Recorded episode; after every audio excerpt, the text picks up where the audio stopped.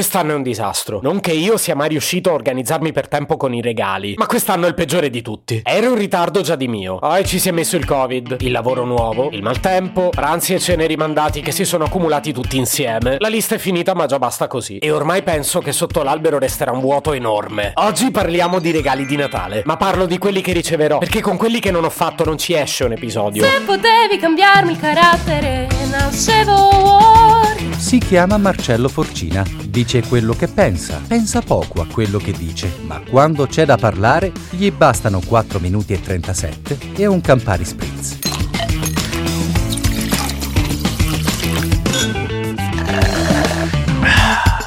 Se avete la risposta vi prego aiutatemi. Secondo voi cosa pensano le zie quando al supermercato trovano in offerta quei pacchi con profumo, bagno schiuma e latte per il corpo? Vogliono solo togliersi il pensiero? O sono davvero convinte che quella roba ci riempia il cuore di gioia?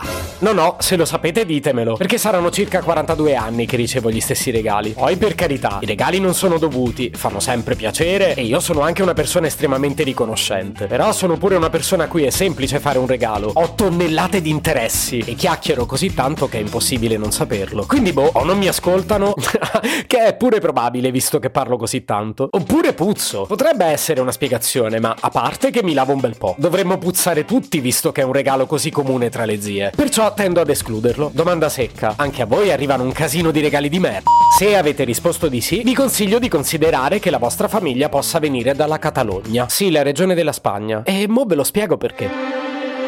Ciao bambini, siete pronti a ricevere i regalini di Natale? Ma avete fatto i bravi? O come al solito vi siete comportati come delle mer...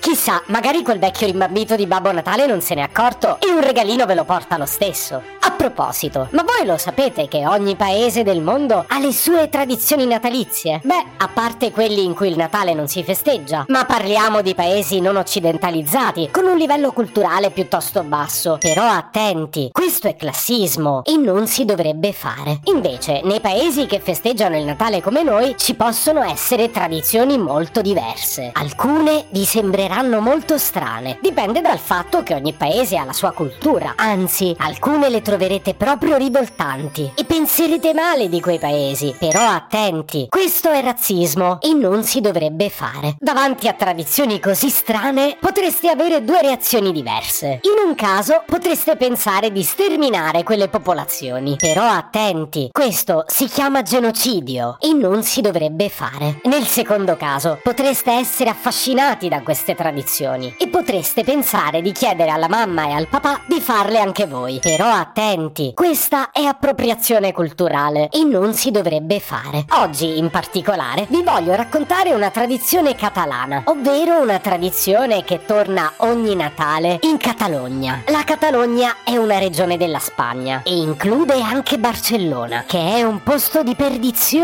Però attenti, questo è bigottismo e non si dovrebbe fare. Questa tradizione prende il nome di tronco di Natale. Ho detto tronco, non ronco. Il ronco di Natale, invece, è un vino a buon mercato che compra sempre mia zia per tollerare le feste. Però attenti, questo è alcolismo e non si dovrebbe fare. La tradizione del tronco di Natale prevede che ogni famiglia recuperi un tronco di legno. Durante il mese di dicembre, questo tronco viene alimentato con caramelle e dolciumi e viene umanizzato con un cappello di Natale e un paio di occhi, un naso e una bocca. Ricorda tanto quella zia di cui vi parlavo prima. Però attenti, questo è body shaming e non si dovrebbe fare. Poi a Natale il tronco caga i regali ed è per questo che sono tutti di Se potevi cambiarmi il carattere, nascevo Word. Un podcast inutile, effervescente e tossico, come una pasticca di mentos in una bacinella di Coca Zero. Questa serie è disponibile su tutte le principali piattaforme di podcast: Spotify, Apple Podcast, Google Podcast, Spreaker, Amazon Music e a breve anche sul citofono di casa tua. Stelline, recensioni e follow sono molto graditi.